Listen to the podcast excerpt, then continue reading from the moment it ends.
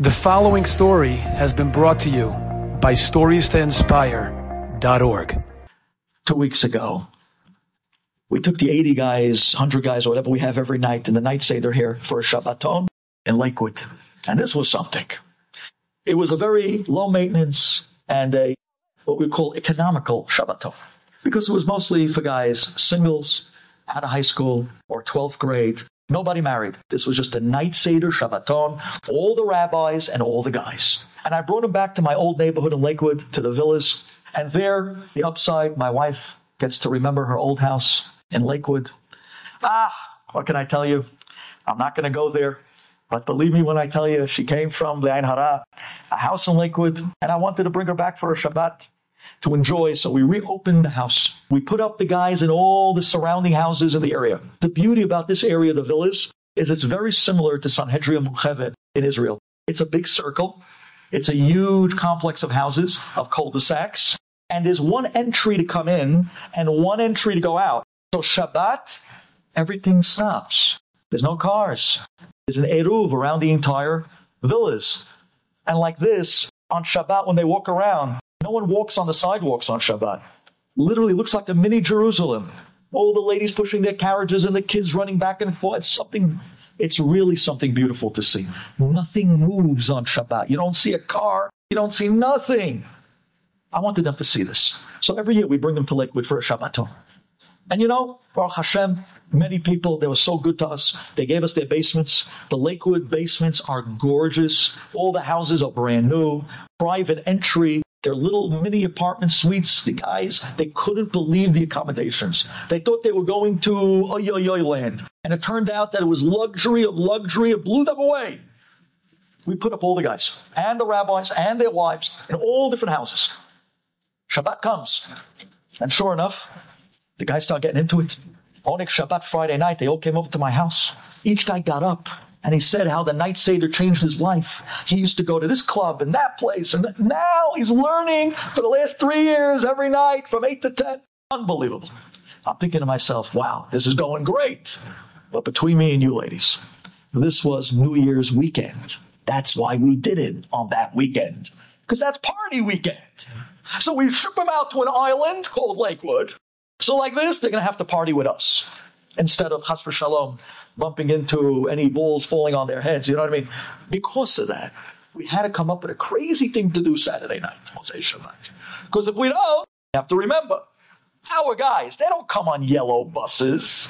They came in their own cars. You had to see the looks on the faces of the native Lakewooders. They start seeing these Lexuses and Jaguars pulling into. What's going on here? They, they, they literally they thought like I don't know the president of South Africa was coming to the Lakewood Villas. Whoa, there's a whole entourage. If we don't come up with something great, Shabbat's over, they're gone. Gone to the city or wherever. So what do we do? So I said to them, guys, listen, we have something planned for you tonight. I'm telling you, off the charts. Besides the kumsitz, and we have a guitarist and a violinist, and we have every type of food you can imagine, lava malka. But one thing you guys don't dare miss. Right after Shabbat, taking you to one of the great rabbis at Lakewood, one of the Rosh Yeshiva. Yeah, rabbis. So, no, no, no, no, wait, wait, wait, wait. You're going to love it. But after that, you know what we got for you guys? We brought in special for you guys a professional Hollywood hypnotist. And he is going to do hypnosis show and he's going to knock out literally 10 guys at a time under hypnosis. And he's going to have you guys doing backflips in there. You, you guys don't know what's coming. What? Come on, Rabbi, legit. No, no, can, can I even make this stuff up? I'm telling you honest. If not, you can leave. Okay, Rabbi, we're waiting for it. They ended up, we first took him out to the rabbi. They loved the rabbi. They got berachot from him. They didn't want to leave him. Finally, we bring the guys back. We start them lava malka. Baruch Hashem, the hypnotist shows up. Now, this hypnotist was more than I even expected. I'll be honest, ladies. I was nervous. I knew they were going to try to push me up there because that's generally what happens. But I said, no, no, no, no. I got to keep an eye on this because I got to bring everybody home awake. So let's just see what's going on. He picks out of the audience a bunch of guys. He brings up about eight guys. One Rebbe, a few single guys, a few high school kids. And he says to them, Gentlemen, there's no such thing as hypnosis against your own will. You have to work with me, but if you work with me, you'll see this is an amazing thing. He gets them all to stand up. He starts talking in a funny tone of voice. He starts telling them to look up and to look down and this way and that way and to close their eyes and to lift their neck and to go up and down. And then he says, Gentlemen, I want you to put your hands together and clench your hands together as one fist. And then I'm going to count down to three and snap my fingers. And the minute I snap my fingers, you will not be able to separate your hands. I said, nah, come on. Sure enough, he counts down from three, two, one, snaps. He tells them, okay, gentlemen, open your eyes. They open their eyes. Okay, gentlemen, separate your hands. And you see these guys. I couldn't believe my eyes. They could not. They could not separate their hands. And these guys were like, they were like, as if they were wrestling with somebody. They couldn't pull their hands apart. I said, wow, okay, now we're getting into something. Oh, Hashem. Finally, this guy knows what he's doing because I was scared I was going to get, these guys were going to really give it to me if it wasn't a great show. I messed up their big night. After that, he sits them down. After that, he knocks them all out. Now, ladies, at the end of the show, he tells them to stand up under hypnosis and he tells crowd, I'm going to tell all the guys that their right foot is cemented to the ground. And then I'm going to tell them to open their eyes. I'm going to tell them to play as if they're going back to normal. And I'm going to ask them to go back to their seats and watch what happens when their right foot is as if cemented to the floor. So he gets up and he counts down to three and he snaps and he turns to the eight guys up that are hypnotized. He says to them, Gentlemen, your right foot is right now glued to the floor. When I tell you to open your eyes on three, you're going to open your eyes and you're going to go back to your seats. One, two, three. He snaps. They open their eyes.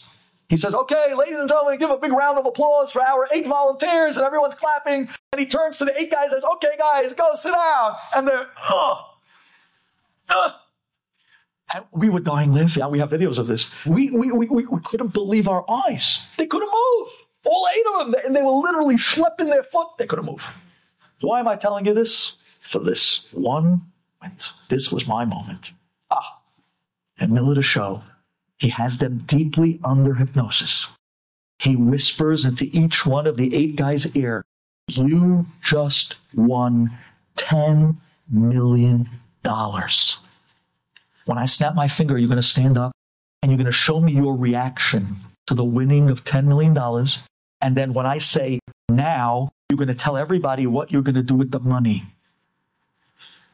I said, man. He comes up to the first guy. He taps him on the back of his head. He counts down to three and snaps. The guy jumps up. He looks around. The guy starts jumping, screaming. Whoa! He's going, the guy's going crazy. And we're dying laughing. It was real. The guy was going Majnun. Finally, he tells to the guy, now. And he stops and he looks around and says, I'm going to buy a house on Ocean Parkway. And then I'm going to buy you this. And then I'm going to buy you that. And then I'm going to buy you this. And he's listing off the whole thing. Everyone claps. He says, okay, four, three, two, one, snaps. The guy falls back. He puts him down. Goes to the next guy. Same story. I'm going to buy, this guy was creative. I'm going to get a, he's what do you say, a flat in California. I don't know where that one came from. And I, I keep my eye on that kid. And I, it was, it was, this show was great. I'll tell you, it taught me a lot about the guy anyways. So I'm going to do this. Okay, great. Well, guy by guy. He comes up to the fourth kid, ladies. He snaps. The kid jumps up screaming, yelling. He's jumping on the chair, yelling, oh, I won, I won, I won. And he's looking for his phone. He said, I gotta call my mother. He said, No, no, no, no, not now. You'll call her later. No, really. He, he, he wanted to call. And he says, Now, what are you gonna do with the money?